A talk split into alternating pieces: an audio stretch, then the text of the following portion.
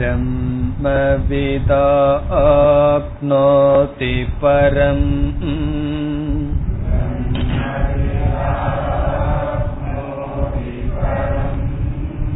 तदेशाभ्युक्ता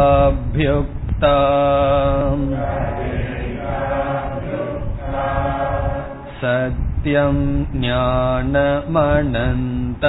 ब्रह्म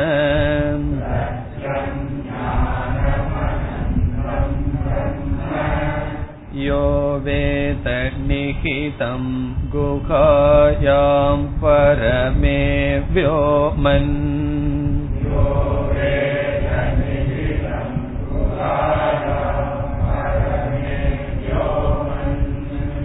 सोऽश्नुते सर्वान् कामान् सख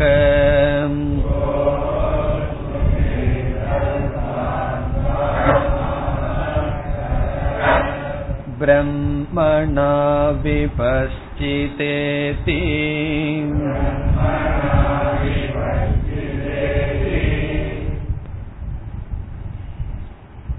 இந்த அத்தியாயத்தில் நாம் இதுவரை சூத்திர வாக்கியத்தையும் விருத்தி வாக்கியத்தையும் பார்த்து முடித்தோம் சூத்திர வாக்கியம் என்பது இந்த அத்தியாயத்தில் சொல்ல இருக்கின்ற கருத்தை மிக சுருக்கமாக கூறுதல். இந்த பிரம்மவல்லியில் என்ன கருத்து வர இருக்கின்றது என்றால் பிரம்ம என்ற விஷயத்தை குறித்த கருத்து. பிரம்மத்தை பற்றி இங்கு பேசப்படுகின்றது.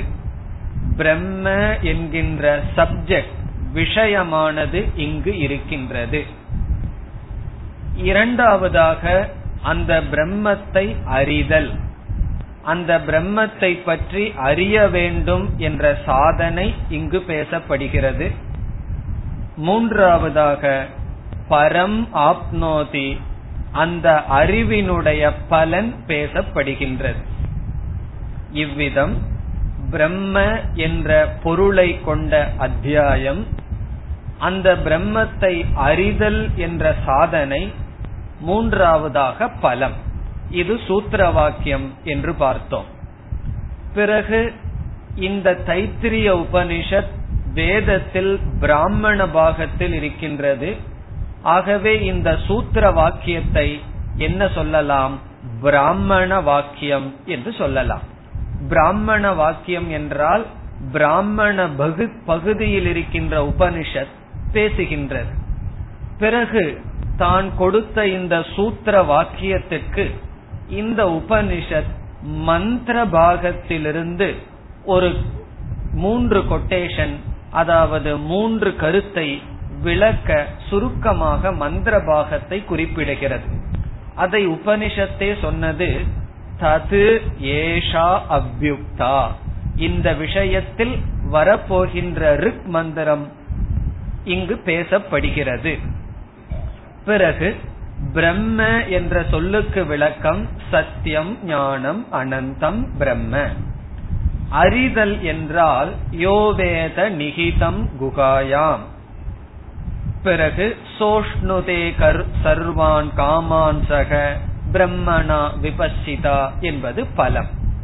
இங்கு பிரம்ம என்றால் எது சத்தியமாக எந்த வஸ்து ஞானமாக எந்த வஸ்து அனந்தமாக இருக்கிறதோ அது பிரம்ம என்று பிரம்மனுக்கு இலக்கணம் பேசியதை பார்த்தோம்.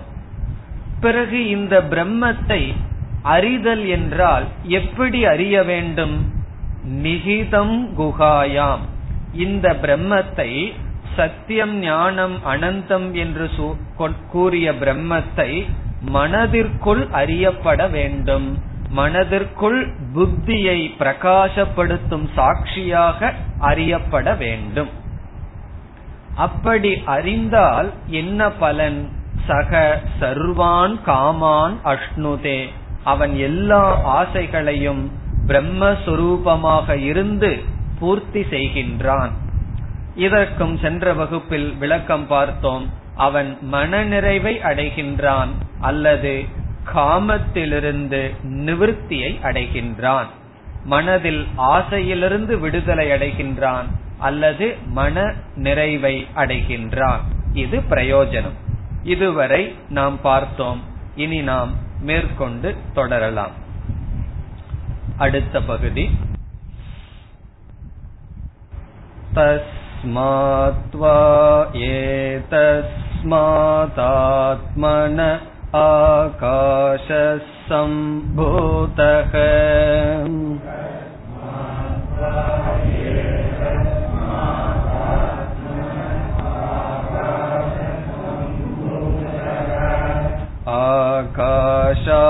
आकाशाद्वायुः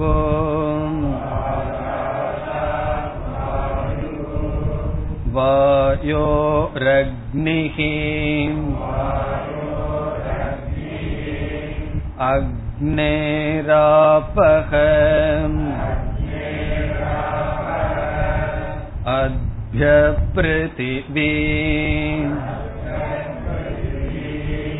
पृथिव्या ओषधयः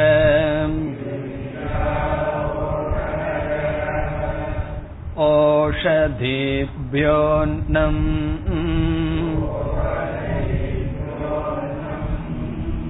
அந்நாத் புருஷக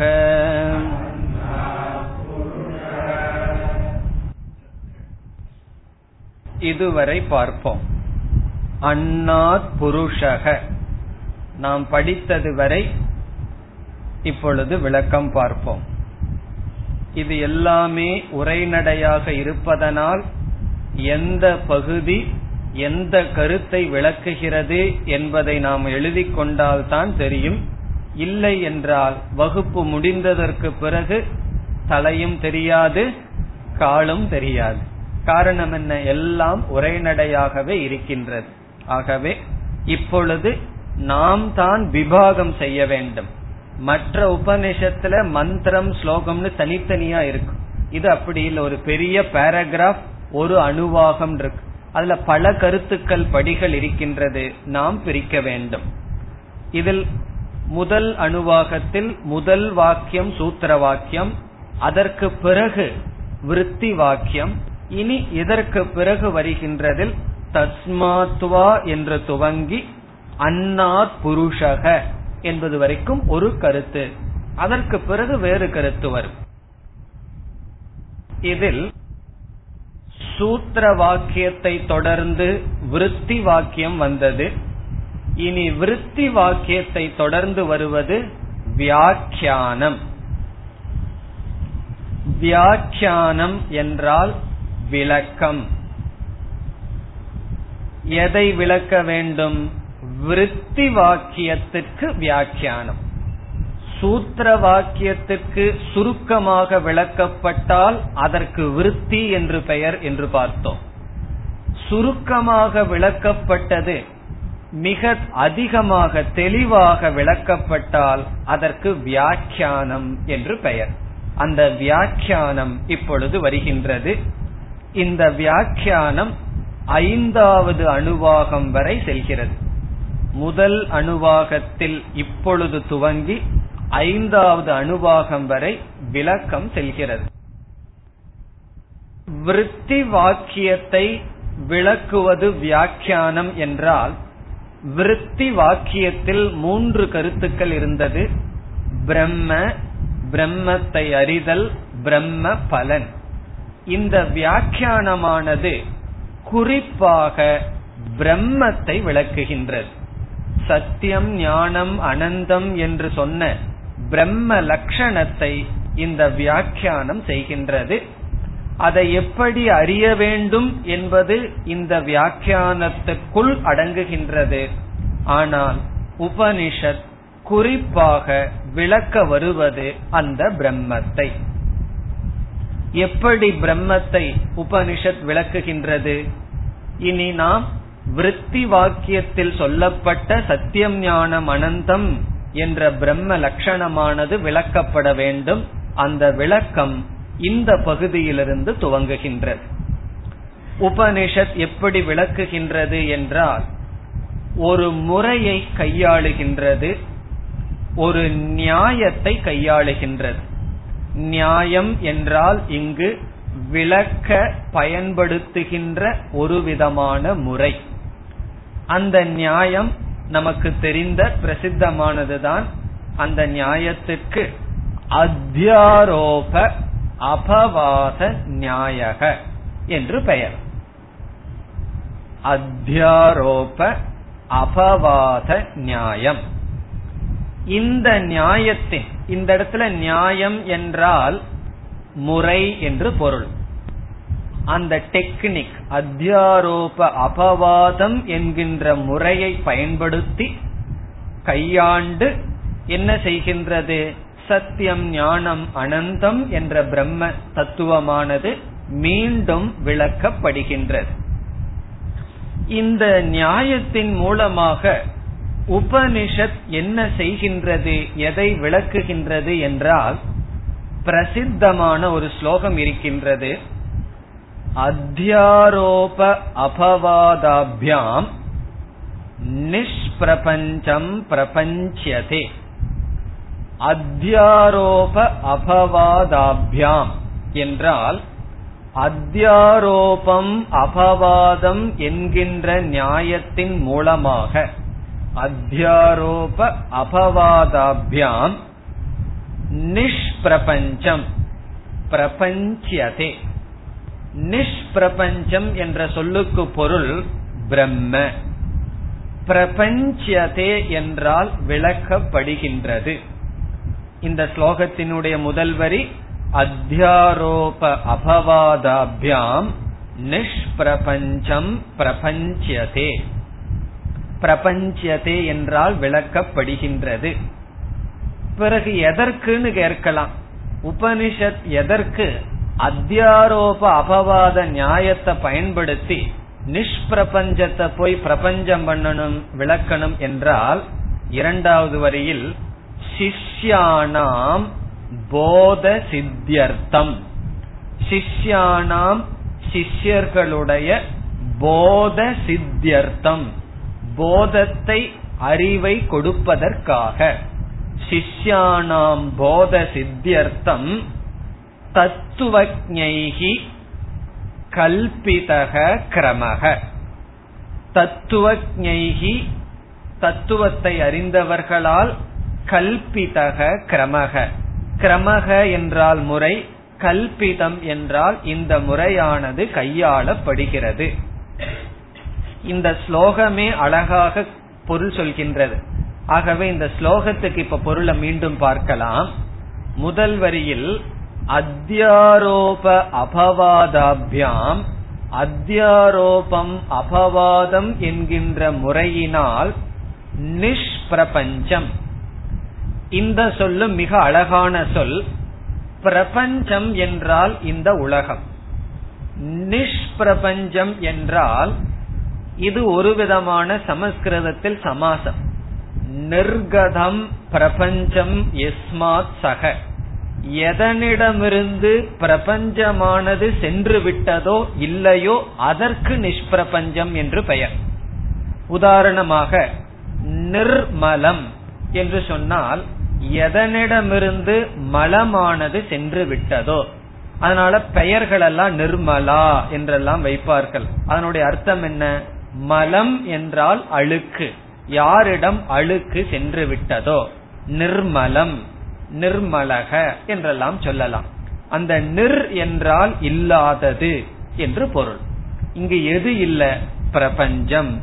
நிஷ்பிரபஞ்சம் என்றால் அந்த பிரம்மனானது பிரபஞ்சம் இல்லாதது. இப்ப நிஷ்பிரபஞ்சம் சொல் எதை குறிக்கின்றது? எந்த ஒரு தத்துவத்திடம் பிரபஞ்சம் இல்லையோ. இத மாண்டூக்கிய உபனிஷத்துல பிரபஞ்சோபசமம் என்று பேசுவார்கள். ஆகவே அந்த நிஷ்பிரபஞ்சமானது பிரம்மனானது பிரபஞ்சதே விளக்கப்படுகிறது. எதற்கு? சிஷ்யானாம் சிஷ்யர்களுடைய போத சித்தி அர்த்தம். போதத்தினுடைய சித்தி போதம்னா ஞானம். அந்த ஞானம் அடைவதற்காக அர்த்தம்னா பிரயோஜனம்.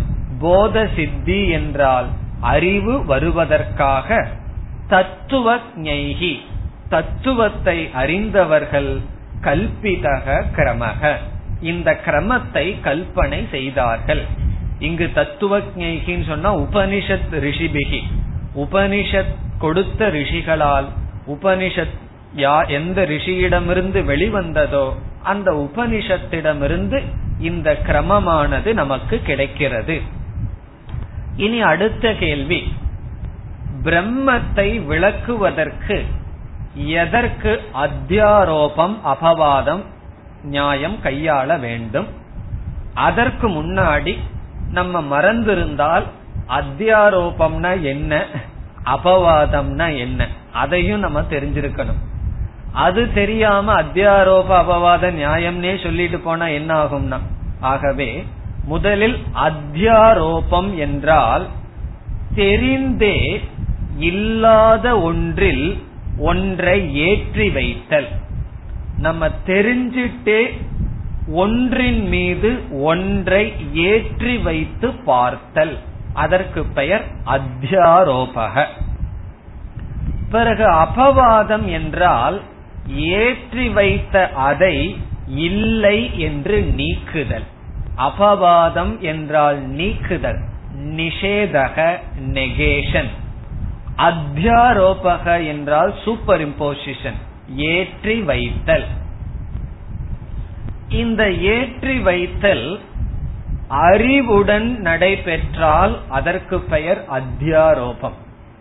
நாம் அறியாமையில் ஒன்றின் மீது இனி ஒன்றை ஏற்றி வைத்தால் அதற்கு பெயர் அத்தியாசக. அத்தியாசம் என்றால் ஒரு பொருள் இருக்கின்றது அறியாமையின் காரணமாக அந்த பொருளில் இனி ஒரு பொருளை பார்க்கின்றோம். எது நம்மளுடைய உதாரணம்? கயிறு பாம்பு.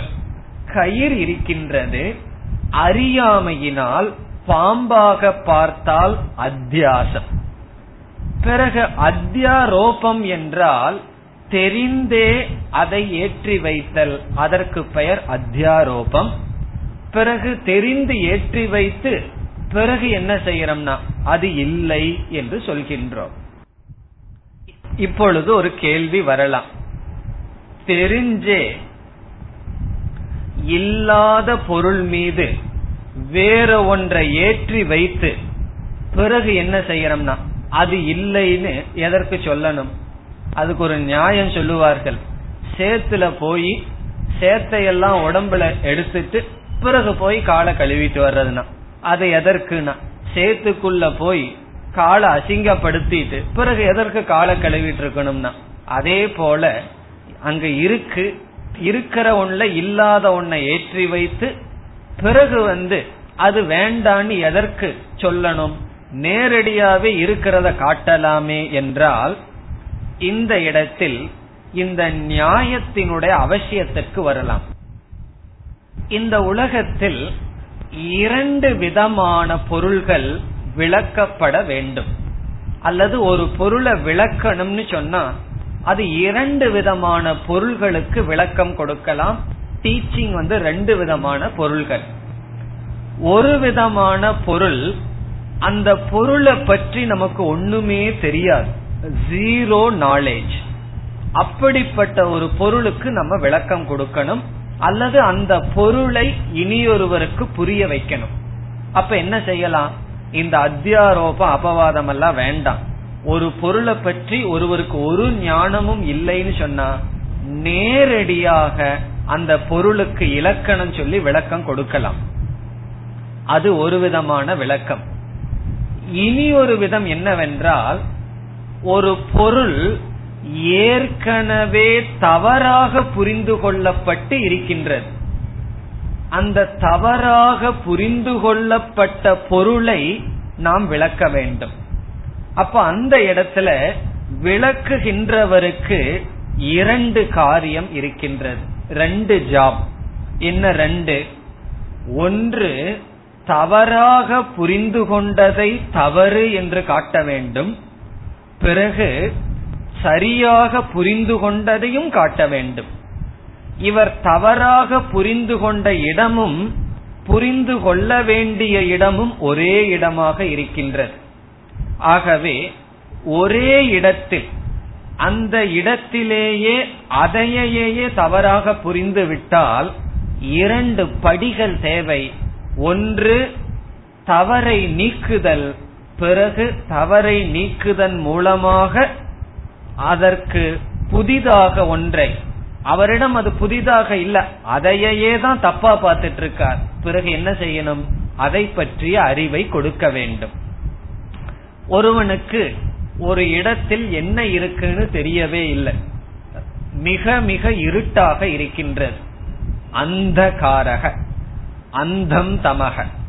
அப்ப வந்து ஒரு பொருளும் கண்ணுக்கு தெரியாத சூழ்நிலையில அந்த கயிறு என்பது ஒன்றை அறிமுகப்படுத்த வேண்டும் சொன்னா குருவானவர் பக்கத்தில் இருக்கிறவனுக்கு என்ன சொல்லலாம்?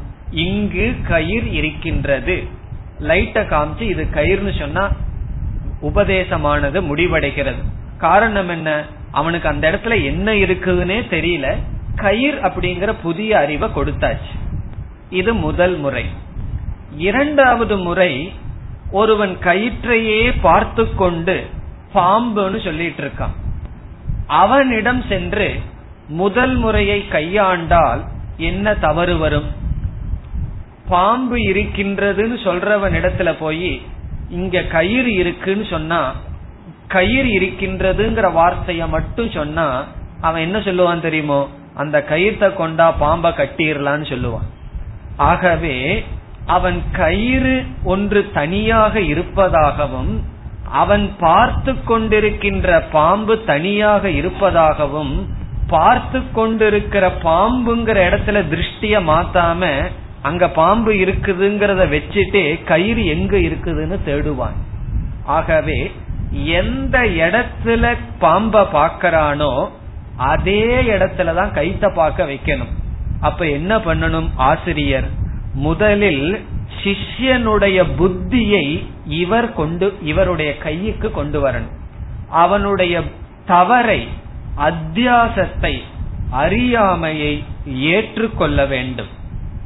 அப்படி ஏற்றுக்கொள்வது என்பது என்னவென்றால் அந்த பாம்பானது கயிறு என்று உபதேசம் செய்ய வேண்டும்.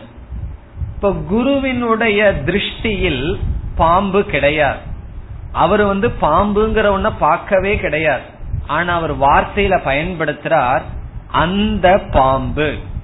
இப்ப அந்த பாம்புன்னு அவர் பாம்புங்கிற வார்த்தையை பயன்படுத்தும் பொழுது அவர் என்ன பண்ணியிருக்கார்? அவர் பண்ணினதற்கு பெயர் தான் அத்தியாரோபக. அத்தியாரோபம்னு சொன்னா அவருக்கு நல்லாவே தெரியுது அங்க கயிறு தான் இருக்குன்னு. தெரிஞ்சே அந்த கயிறு மீது பாம்பை ஏற்றி வைக்கிறார். பிறகு அடுத்த செகண்ட் என்ன பண்றார்? அந்த பாம்பானது கயிறுன்னு சொல்லி அந்த பாம்பை நிஷேதம் பண்றார் நீக்குகிறார். அதற்கு பெயர் அபவாதம். அபவாதம்னா அது இல்லைன்னு சொல்றது. அத சொல்லி ஏன் இல்லைன்னு சொல்லணும்? என்றால் சிஷ்யனுடைய புத்தியில் அந்த பொருளை பற்றிய விபரீதமான ஞானம் இருக்கின்றது. அந்த சிஷ்யனுடைய அத்தியாசத்தை குரு சொன்னா அத்தியாரோபம். சிஷ்யனிடம் பாம்புங்கிற அத்தியாசம் இருக்கு. அத குரு சொல்லும் பொழுது அந்த அத்தியாசமானது அத்தியாரோபம் ஆகிறது. தெரிஞ்சே ஏற்று வைக்கின்றோம். அதனாலதான் யாராவது நம்மிடம் வந்து ஒரு மன கஷ்டம் இருக்கு பிரச்சனை இருக்குன்னு சொன்னா முதல்ல என்ன செய்யணும்? அக்செப்ட் பண்ணணும். ஆமா அது கஷ்டம். அவர்கள் இப்படி இவற்றை சொல்ற சொல்றாங்களே எனக்கு கஷ்டமா இருக்குன்னா உடனே நீ எல்லாம் அதுக்கு ரியாலிட்டி கொடுக்காதன்னு சொன்னா நம்மளுடைய மனசு அவர் புரிஞ்சுக்கலன்னு நினைச்சு அடுத்த நிமிஷம் நம்ம கிட்ட இருக்க மாட்டார். இப்ப முதல்ல என்ன செய்யணும்? அவருடைய மனதை நம்ம புரிஞ்சுட்டோம்ங்கிறத புரிய வைக்கணும். அதற்கு பிறகுதான் அடுத்த கம்யூனிகேஷன் இப்ப குரு என்ன செய்யணும்? சிஷ்யனுடைய புத்தியை தான் எடுத்துக்கொள்ள வேண்டும்.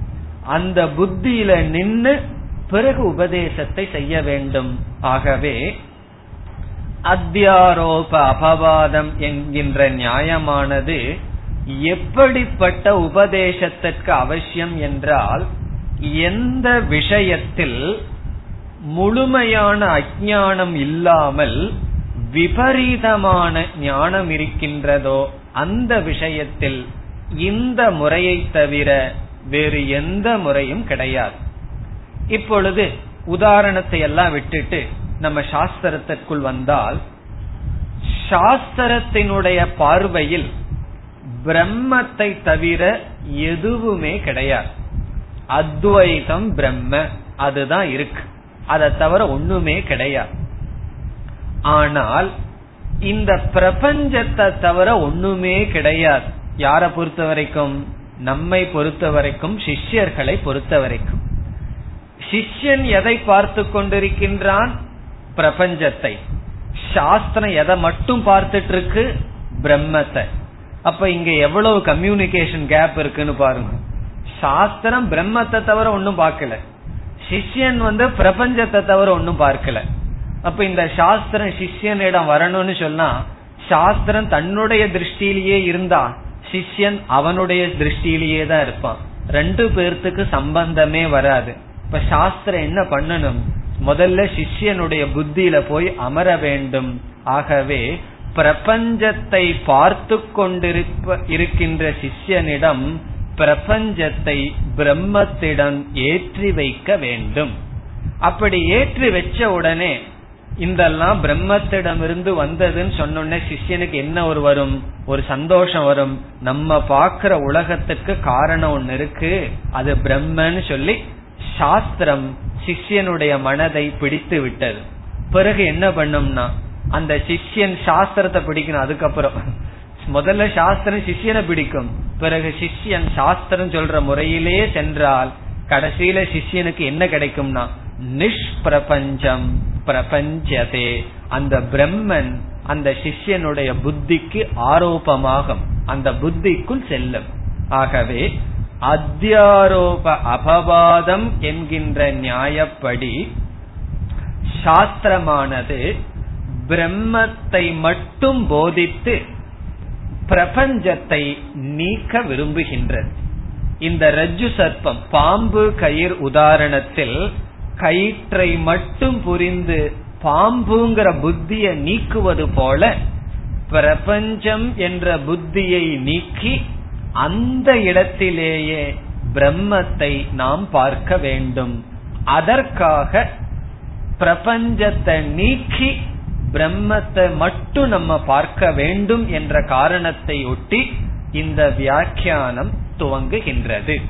இப்ப நம்ம படிச்சமே அன்னாத் புருஷக அந்த பகுதி வரை அத்தியாரோபம்.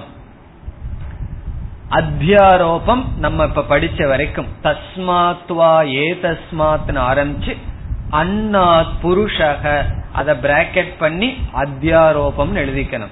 ஏன்னா அதற்கு பிறகு வர இருப்பது அபவாதம். அது வரைக்கும் அத்தியாரோபம் பண்ணது உபனிஷத். அத்தியாரோபம் படிப்படியா உபனிஷத் செய்கின்றது. ஒவ்வொரு படியாக அத்தியாரோபம் பண்ணி பிறகு ஒவ்வொரு படியாக அபவாதம் செய்ய இருக்கின்றது. உபனிஷத் எப்படி அத்தியாரோபம் செய்கிறது? நம்ம வந்து உண்மையிலேயே உபனிஷத் படிச்சதுக்கு அப்புறம் தான் உண்மை தெரியணும். இது வந்து கொஸ்டின் கொஸ்டின் அவுட் பண்ணிட்டு நம்ம எக்ஸாம் வைக்கிற மாதிரி. நமக்கு முன்னாடியே பதில் பார்த்தர்றோம் என்ன இருக்கின்றது? உபனிஷத் பிரபஞ்சத்தை பிரம்மத்திடம் ஏற்றி வைத்து பிறகு பிரபஞ்சத்தை நீக்கி பிரம்மன் மட்டும் இருப்பதை காட்டுகிறது. ஆகவே இங்கு அத்தியாரோபம் எந்த ஸ்தலத்தில் செய்யப்படுகிறது என்றால் பிரம்மத்திடம். பிரம்ம மட்டும் இருக்கு.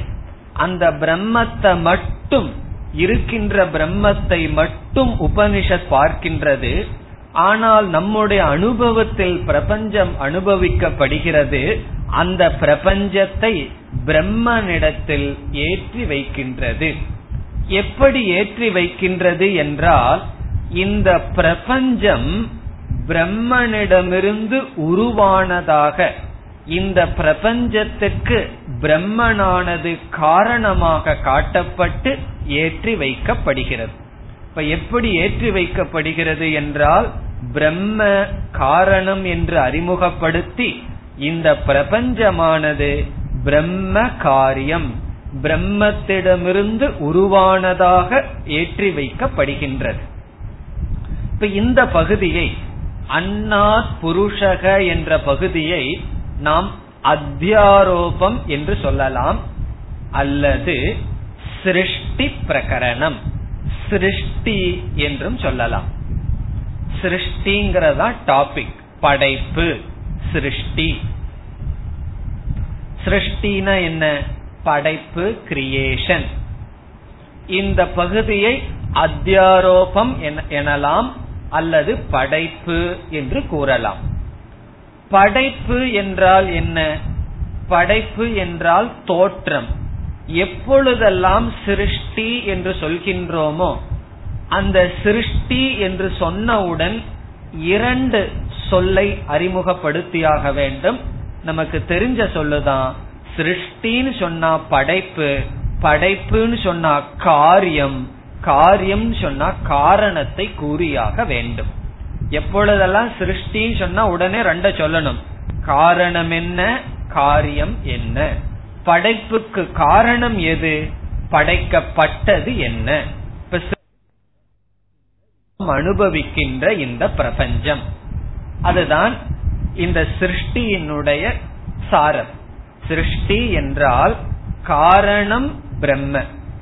காரியம் படைக்கப்பட்டது இந்த பிரபஞ்சம். இந்த சிருஷ்டிக்குள் செல்வதற்கு முன் நாம் ஒரு விசாரம் செய்யலாம். என்ன விசாரம் என்றால் இவ்விதம் பிரம்மத்தை காரணமாக கூறி இந்த பிரம்மத்திடமிருந்து இந்த பிரபஞ்சம் காரியமாக தோன்றியது என்று உபனிஷத் சொல்வதிலிருந்து நமக்கு எப்படி சத்தியம் ஞானம் அனந்தம் என்பது சித்திக்கும்? என்ன பிரயோஜனம் நமக்கு வருகின்றது என்ற விசாரத்தை செய்துவிட்டு என்னென்னலாம் படைக்கப்பட்டதுன்னு போலாம். காரணம் என்னவென்றால் இங்க ஆகாசம் வாயு இதெல்லாம் படைக்கப்பட்டதுங்கிற விதத்துல எல்லாம் நம்ம சீக்கிரம் போயிருவோம். காரணம் என்ன? அதை சீக்கிரம் நெகேட் பண்ண போறோம். அதை சீக்கிரம் அது இல்லைன்னு சொல்ல போறோம். அதனால ஆகாசத்தையும் வாயுவையும் நம்ம விசாரம் பண்ண போறதில்லை. இவைகளையெல்லாம் பிரம்மத்திடமிருந்து வந்தது என்று சொல்வதிலிருந்து உபனிஷத்துக்கு என்ன லாபம்? ஏதாவது ஒரு காரியத்தை செஞ்சா உடனே என்ன கேட்பார்கள்? அதனால எனக்கு என்ன லாபம்? அதே போல இவ்வளவு பெரிய சிருஷ்டிய பிரம்மத்திடம் ஏற்றி வைப்பதனால் பிரம்மத்தை காரணம் என்று சொல்வதனால் என்னென்ன பிரயோஜனம் நமக்கு கிடைக்கின்றது? அந்த விசாரத்தில் இறங்குவோம். முதல் பிரயோஜனம். எதற்கு பிரயோஜனம்? அதை ஞாபகம் வச்சுக்கணும்.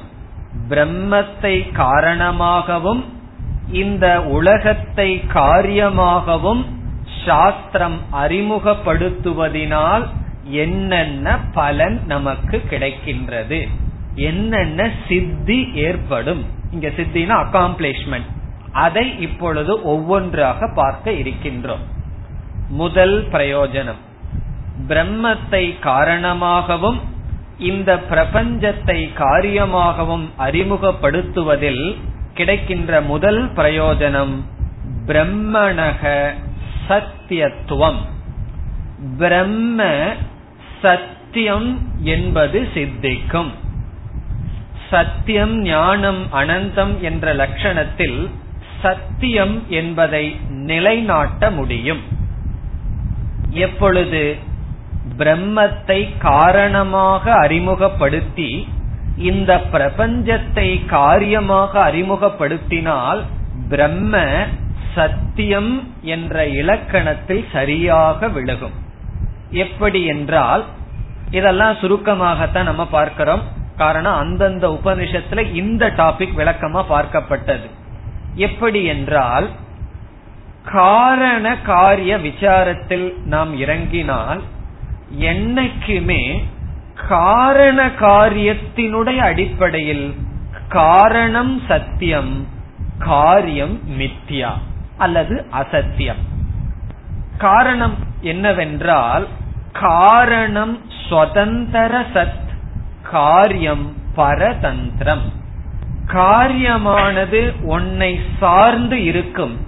காரணமானது எதையும் சாராமல் இருக்கும். சுதந்திரமாக இருக்கும். அல்லது சத்துக்கு சத்தியத்துக்கு இனி ஒரு லட்சணம் இருக்கின்றது. தத்துவ போதத்துல படிச்சிருக்கோம். திரிகாலே அபி திஷ்டதி இது சத். எது மூன்று காலத்திலும் இருக்குமோ அது சத்தியம் என்றால் காரணம் மூன்று காலத்திலும் இருக்கும். காரியம் மூன்று காலத்தில் இருக்காது. உதாரணம் என்ன? இப்ப என்ன உதாரணத்துக்கு நம்ம போகணும்? களிமண் பானை. பாம்ப கயிறை விட்டோம்னா களிமண்ணை பிடிச்சுக்கணும். களிமண் பானை. களிமண் காரணம். பானை என்ற சொல் பானை என்ற தத்துவம் காரியம். இதுல வந்து நம்ம எப்படி களிமண் சத்தியம் என்றால் மூன்று காலத்திலும் இருக்கின்றது. மூன்று காலம்னு சொன்னா பானையினுடைய அடிப்படையில தான் பேசணும். பானையினுடைய தோற்றத்துக்கு முன் பானை இருக்கும் பொழுது பானை உடைந்த பிறகு களிமண் இருக்கின்றது. ஆகவே மூன்று காலத்திலும் காரணம் இருக்கும் சத். காரியமானது நிகழ்காலத்தில். ஸ்திதி காலத்தில் மட்டும் இருக்கும்.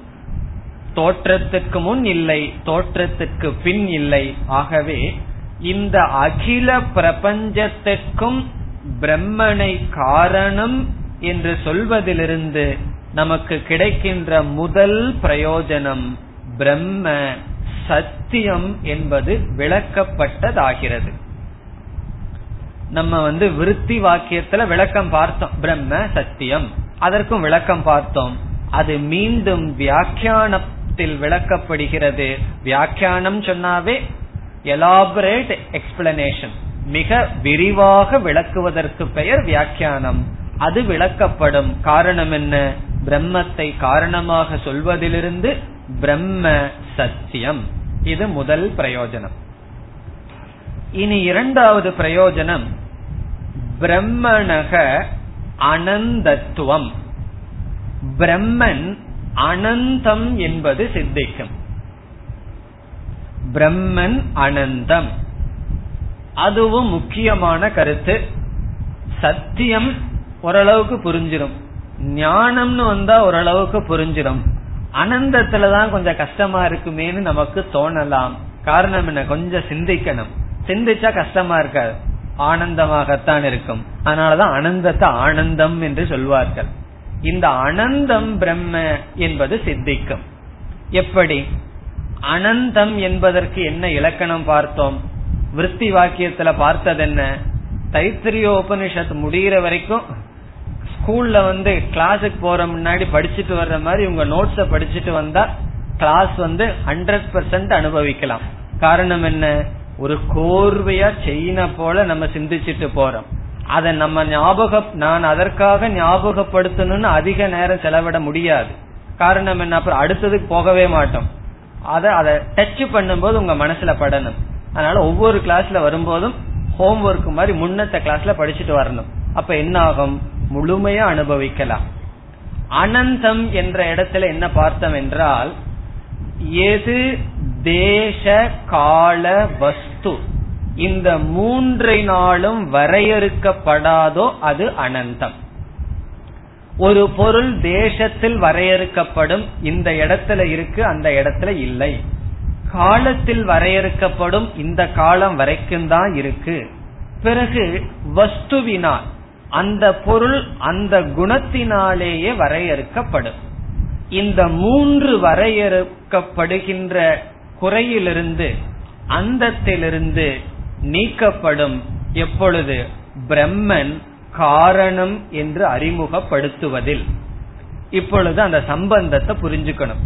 பிரம்மத்தை காரணம்னு சொல்றதிலிருந்து எப்படி அனந்தம்ங்கிறது சித்திக்கும் என்றால் ஒவ்வொன்னாவும் வருவோம். தேசம் காலம் வஸ்து.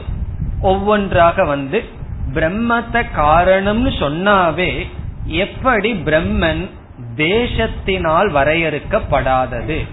எப்படி என்றால் பிரம்மத்தை காரணம்னு சொல்றோம். பிறகு என்ன சொல்றோம்? பிரம்மத்திடமிருந்து பிரபஞ்சம் வந்தது. இந்த உலகமானது தோன்றியது. அப்படி தோன்றும் பொழுது படிப்படியாக இது தோன்றியது இது தோன்றியதுன்னு சொல்லல. முதலில் தோன்றியதாக பார்க்க இருப்பது ஆகாசம். தஸ்மாத்வா ஏ தஸ்மாத் ஆத்மனக ஆகாச சம்பூதகங்கிறது முதல் வாக்கியம். ஆகவே சிருஷ்டியில் ஆகாசம் முதலில் வருகின்றது. ஆகாசம்னா இந்த வெட்ட வெளியானது முதலில் தோன்றுகிறது. அப்ப நம்ம என்ன சொல்லலாம்? ஆகாசம் தோன்றியது காரியம். பிரம்மனானது காரணம்.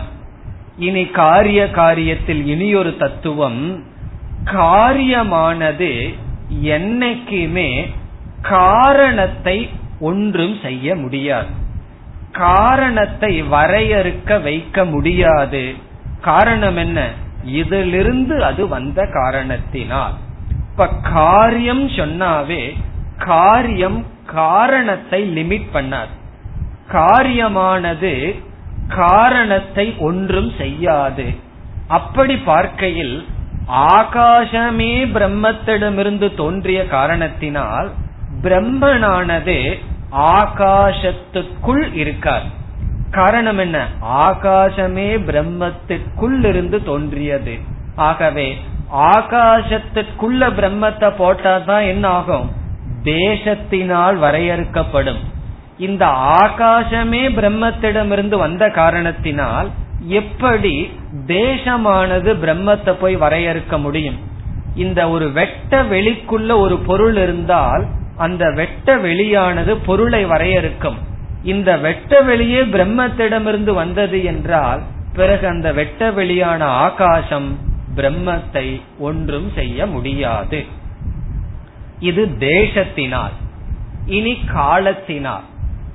காலத்தினால் அதுவும் இதே கருத்துதான். இந்த பிரபஞ்சமானது தோன்றியது என்று சொல்கின்றோம். அதில் காலமும் கூட தோன்ற தோன்றுகிறது. காலமும் கூட சிருஷ்டிதான். காலம் ஆகாசம் வாயு என்று சொல்வது போல காலமும் கூட தோன்றப்பட்டதுதான். ஆகவே காலம் தோன்றியது என்றால் தோன்றிய காலமானது அதற்கு காரணமான பிரம்மத்தை எப்படி வரையறுக்க வைக்க முடியும்? ஆகவே அதுவும் முடியாது. என்னைக்கு ஆகாசத்தை சொல்லிட்டோமோ அன்னைக்கு காலமும் சேர்ந்து போகும். டைம் அண்ட் ஸ்பேஸ வந்து நம்ம பிரிக்க முடியாது. அதற்கு முழு முயற்சி தேவையில்லை. அல்லது ஆகாசத்துக்கு சொன்ன காரணத்தையே சொல்லி காலத்திற்கும் சொல்லி விடலாம் இவைகள் காரியமாக இருப்பதனால் காலமும் காரியம் ஆகாசமும் காரியம். ஆகவே காலத்தினாலும் பிரம்மன் வரையறுக்கப்படாது. எப்பொழுது? பிரம்மத்தை காரணம்னு சொல்வதிலிருந்து. இனி மூன்றாவது கருத்து. மூன்றாவது கருத்து கொஞ்சம் சூக்மமானது வஸ்து பரிச்சேதம் கிடையாதுன்னு சொல்றோம். ஒரு பொருளினால் பிரம்மன் வரையறுக்கப்படாது.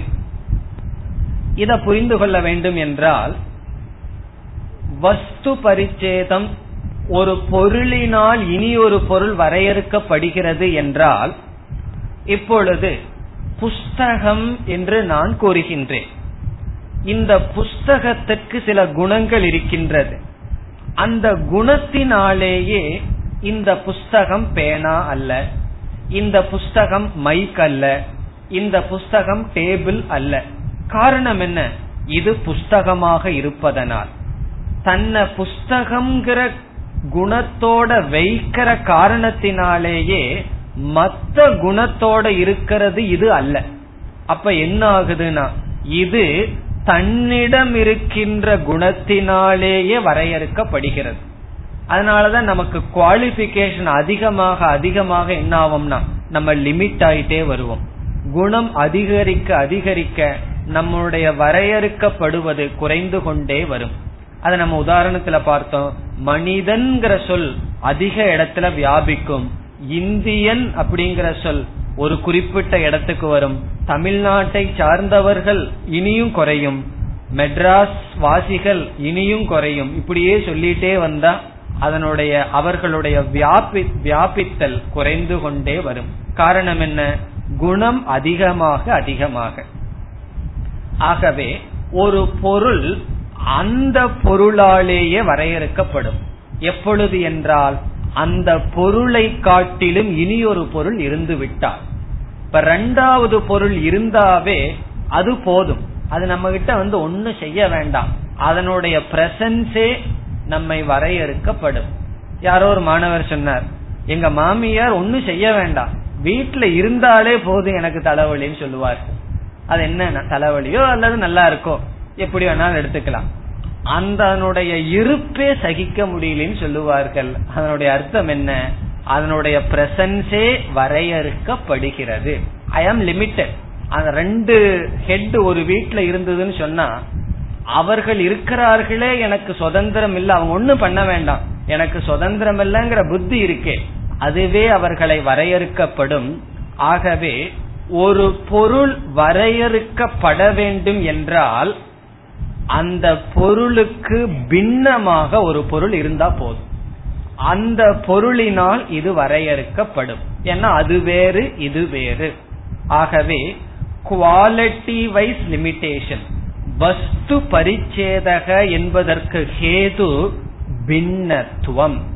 பின்னத்துவம் என்றால் வேறாக இருத்தல். இதற்கு வேறாது இருக்குன்னு சொல்லிட்டாவே போதும். அதுவே அந்த பொருளை வரையறுத்து விடும். இதை நம்ம புரிந்து கொண்டால் இந்த காரிய காரண விசாரத்துக்குள்ள மீண்டும் விழுவோம். காரிய காரணத்துல விசாரத்துல கடைசியில என்ன செய்ய போறோம்னா முதல்ல என்ன சொல்லுவோம்? பிரம்மன் காரணம். பிரம்மனை விட்டுருவோம் களிமண்ணுக்கு வந்துருவோம். களிமண் காரணம். ரெண்டாவது ஸ்டெப் பானை காரியம். மூணாவது ஸ்டெப் என்ன பண்ணுவோம்? இந்த காரிய காரணத்துல பேதம் அதிகமா இல்ல.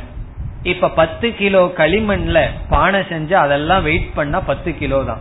பிறகு என்ன வந்திருக்குன்னா புதிய சில சொற்கள் தான் வந்திருக்கு. அதுக்கெல்லாம் வெயிட் கிடையாது. ஆகவே வெறும் நாம மாத்திரம் காரண காரிய ஐக்கியத்தை சொன்ன உடனே காரியம்னு ஒண்ணு கிடையாதுன்னு சொல்லிடும் காரண காரிய ஐக்கியம் சொன்னா காரியம்னு ஒரு வஸ்து கிடையாது. வெறும் கான்செப்ட் வெறும் கற்பனை தான். வாச்சாரம்பணம் வாக்கள தான் அது இருக்கே தவிர அப்படி ஒரு பொருள் இல்லைன்னு சொல்லுவோம். அப்போ பிரம்மத்தை காரணம் சொல்லி பிரபஞ்சத்தை காரியம்னு சொல்றதுல கடைசியில என்ன கிடைக்குதுன்னா காரியமான பிரபஞ்சம்னு தனியா இல்லைன்னு சொன்ன உடனே பிரம்மத்திற்கு பின்னமாக ஒரு வஸ்து இல்லைன்னு கிடைக்குது. என்ன பிரம்மன் காரணம்? களிமண் காரணம். பானை காரியம் பிரபஞ்சம் காரியம் காரண காரியத்திற்கு ஐக்கியம். என்றால் காரியம்னு தனியா கிடையாது. ஆகவே நம்ம வந்து வேறுபாடாக பார்த்து கொண்டிருக்கின்ற பிரபஞ்சம் பிரம்மத்திடமிருந்து பின்னமாக இல்லைன்னு தெரிஞ்சிட்டா பிரம்மத்துக்கு இரண்டாவது பொருள் இல்லை என்றால் வஸ்து பரிச்சேதம் கிடையாது. என்ன நம்ம என்ன பார்த்தோம்? ஒரு வஸ்து வஸ்து பரிச்சேதம்னா குவாலிட்டி அந்த பொருளினால் வரையறுக்கப்பட வேண்டும் என்றால் அதற்கு வேறாக ஒரு பொருள் இருக்க வேண்டும். அந்த பொருள் இல்லை. எப்பொழுது? அந்த பொருளுக்கு இது காரணம். காரணம்னு சொன்னாலும் உபாதான காரணமாக இருந்தால். ஆகவே பிரம்மன் காரணம் என்றால் இந்த பிரபஞ்சம் காரியம் என்றால் இறுதியாக பிரபஞ்சம் பிரம்மத்திடமிருந்து வேறாக இல்லை. வேறாக இல்லை என்று சொல்லும் பொழுது பிரம்மத்தை அது வரையறுக்காது. பிரம்மத்தை அது லிமிட் பண்ணாது. இது நமக்கு புரிஞ்சுக்கிறதுக்கு கஷ்டமா இருந்தா இதை விட சுலபமா இனி ஒரு கருத்து இருக்கு. காரியம் மித்தியா மித்தியா வஸ்து சத்தியத்தை ஒன்றும் செய்யாது. அது இதை விட ஈஸியா புரிஞ்சுக்கலாம். காணல் நீர் இருக்கின்றது. காணல் நீருக்கு ஆதாரமாக இருக்கின்ற வறண்ட பூமி அந்த வறண்ட பூமியை காணல் நீர் வரையறுக்க முடியுமா நினைக்க முடியுமா முடியாது. டிஃபரண்ட் ஆர்டர் ஆஃப் ரியாலிட்டி அது மித்தியா இது சத்தியம். காரண காரிய தத்துவத்துல இனி ஒரு கருத்து காரணம் சத்தியம் காரியம் மித்தியா. மித்தியாவான காரியம் சத்தியத்தை வரையறுக்காது வரையறுக்க வைக்க முடியாது. இப்ப நமக்கு என்ன கிடைக்கின்றது? பிரம்மத்தை காரணம்னு சொல்லி பிரபஞ்சத்தை காரியம்னு சொல்வதனால் நமக்கு கிடைக்கின்ற இரண்டாவது பிரயோஜனம் அனந்தத்துவம். அனந்தத்துவம் என்றால் இந்த மூன்று விதமான தேச கால வஸ்து பரிச்சேத ரகிதம். இதை நம்ம ஏற்கனவே பார்த்தது இந்த வியாக்கியானத்தில் நிலைநாட்டப்படுகின்றது. இந்த சிருஷ்டினால இது ரெண்டாவது பிரயோஜனம். இல்லைன்னா ஒரு கேள்வி வரும் இந்த சிருஷ்டிய எதற்கு உபனிஷத் அறிமுகப்படுத்தணும்? கடைசியில் என்ன செய்ய போகுது? இல்லைன்னு சொல்ல போகுது. சிருஷ்டிய அறிமுகப்படுத்தி இல்லைன்னு எதற்கு சொல்லணும்னா சிருஷ்டிய அறிமுகப்படுத்தி இல்லைன்னு சொல்றதுல இவ்வளவு பிரயோஜனம் இருக்கின்றது. முதல்ல சத்தியம்ங்கிறது நிலைநாட்டப்படும். இரண்டாவதாக அனந்தம். இனி மூன்றாவதாக இந்த சிருஷ்டியானது அத்தியாரோபத்துக்கு பயன்படுகிறது. இந்த சிருஷ்டியினுடைய பிரயோஜனத்தை பார்க்கிறோம். பிரம்மத்தை காரணம்னு சொல்வதிலிருந்து இந்த நியாயத்தை பயன்படுத்த சிருஷ்டியானது பயன்படுகிறது. உண்மையிலேயே முதல் ரெண்டு சொன்னதுதான் காரணம். இதெல்லாம் சும்மா நம்ம சொல்றது. சிருஷ்டிக்கு என்னென்ன பிரயோஜனம்னு யாராவது கேட்டா என்ன சொல்லலாம்? பிரம்மண சத்தியம்னு புரிஞ்சுக்க பயன்படும் பிரம்மத்தை அனந்தம்னு புரிஞ்சுக்க பயன்படும் பிறகு அத்தியாரோப அபவாதப்படி பிரம்மத்தை விளக்கிறதுக்கு சிருஷ்டி பயன்படும். இது மூன்றாவது பிரயோஜனம். இறுதியான பிரயோஜனம் அத்வைத சித்திகி நான்காவதான பிரயோஜனம். பிரம்மத்தை காரணம்னு சொல்வதிலிருந்து அத்வைதமானது சித்திக்கின்றது. எப்படி அத்வைதம் சித்திக்கும் என்றால் மீண்டும் காரண காரியத்துக்கு போனா பலவிதமான பானைகளை பார்த்து துவைத புத்தி நம்ம மனசுல இருக்கு. என்ன துவைத புத்தி? இங்க பல பொருள் இருக்குன்னு சொல்லுவோம். பத்து பொருள் எண்ணிவோம்.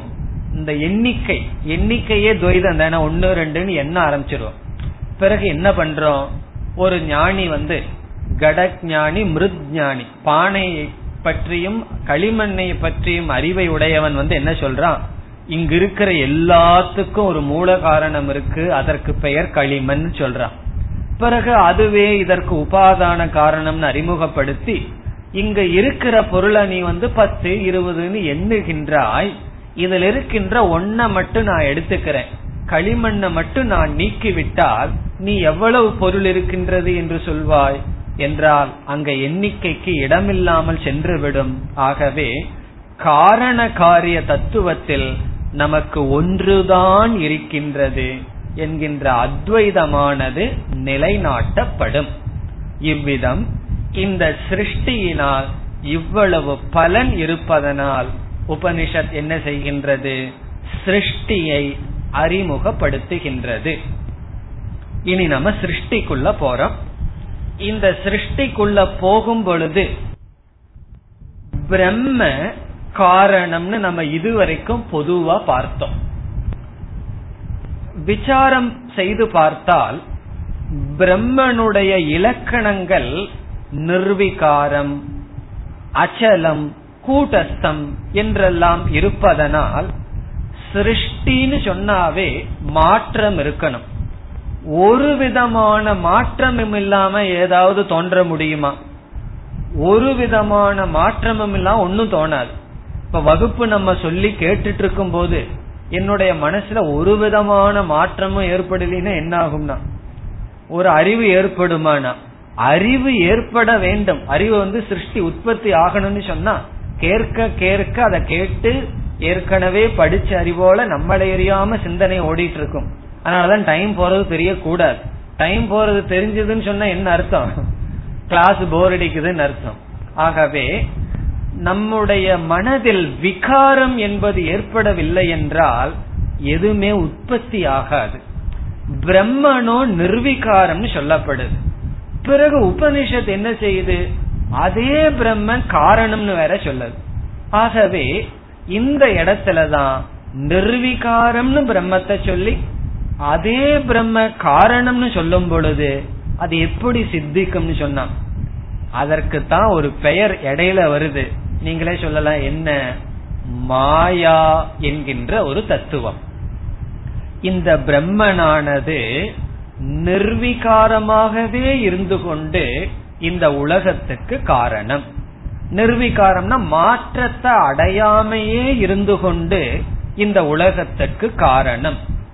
பிறகு கேட்கலாம் அது எப்படி சித்திக்கும்னா அது நடக்காததல்லவானா எது நடக்காததோ அதை நடத்துவதற்கு தான் மாயைன்னு பெயர். மாயைக்கு ஒரு லட்சணம் என்ன தெரியுமோ? நடக்காததை நடத்தி காட்டுவது மாயை. எது வந்து லாஜிக்கலா பாசிபிள் இல்லையோ? லாஜிக்னா அறிவுப்படி நடக்காதோ அந்த நடக்காததை நடப்பது போல எது காட்டுதோ அது மாயா. அந்த மாயா என்பதற்கு வாயில சொல்லி விளக்க முடியாது. காரணம் என்ன? அது செய்யக்கூடாததை செய்ய முடியாததை செய்யுது. ஆகவே அதை சொல்ல முடியாது. அந்த மாயை என்பது ஒரு விதமான தத்துவம். அது வந்து எங்க இருக்குன்னா அதையும் சொல்ல முடியாது. ஆனா ஆரம்பத்துல விசாரத்திற்காக படிக்காக பிரம்மனிடம் இருக்கின்ற ஒரு விதமான சக்தி. சாஸ்திரமா அந்த வார்த்தையை பயன்படுத்தும். சக்தின்னு சொன்னா ஒரு விதமான பவர் அது என்ன பவர் ஆவரணம் விக்ஷேபம் பிறகு விளக்கிட்டு போகும். இப்ப பிரம்மனிடத்தில் நிர்விகாரமான மாற்றமடையாத பிரம்மனிடத்தில் ஒரு சக்தி இருக்கு. அவ்வளவுதான். அந்த அளவு நம்ம புரிஞ்சுக்குவோம் அதுக்கு மேல சிந்திக்க வேண்டாம் இப்போ. பிரம்மனிடத்தில் ஒரு சக்தி இருக்கு. அந்த சக்தியை பயன்படுத்தி பிரம்மன் என்ன செய்யுதான் தான் மாறாமல் இந்த உலகத்துக்கு காரணமாக இருக்கின்றது. அப்படி பிரம்மன் மாறாமல் உலகத்துக்கு காரணமாக இருந்து இந்த உலகமானது வருகின்றது என்று சிருஷ்டியானது ஆரம்பிக்கின்றது. நம்ம இதுவரைக்கும் பிரம்ம காரணம்னு சொன்ன போதே காரணம்ங்கிற வார்த்தை பிரம்மத்திடம் வந்தா அது எப்படிப்பட்ட பிரம்ம? சுத்தமான பிரம்மன் அல்ல. மாயையுடன் கூடிய பிரம்மன். அதுதான் காரணம். அந்த மாயையே அத்தியாரோபம் தான். அந்த மாயையுடன் கூடிய பிரம்மன் இந்த சிருஷ்டிக்கு காரணம். அந்த பிரம்மத்திடமிருந்து படிப்படியாக சிருஷ்டி வருகின்றது. என்னென்ன சிருஷ்டி தோன்றுகின்றது என்பதை அடுத்த வகுப்பில் சிந்திப்போம் ॐ पूर्णमधः पूर्णमिधम् पूर्णात् पूर्णमुदच्छते पूर्णस्य पूर्णमादाय पूर्णमेवावशिष्यते ॐ शान्ति शान्ति शान्तिः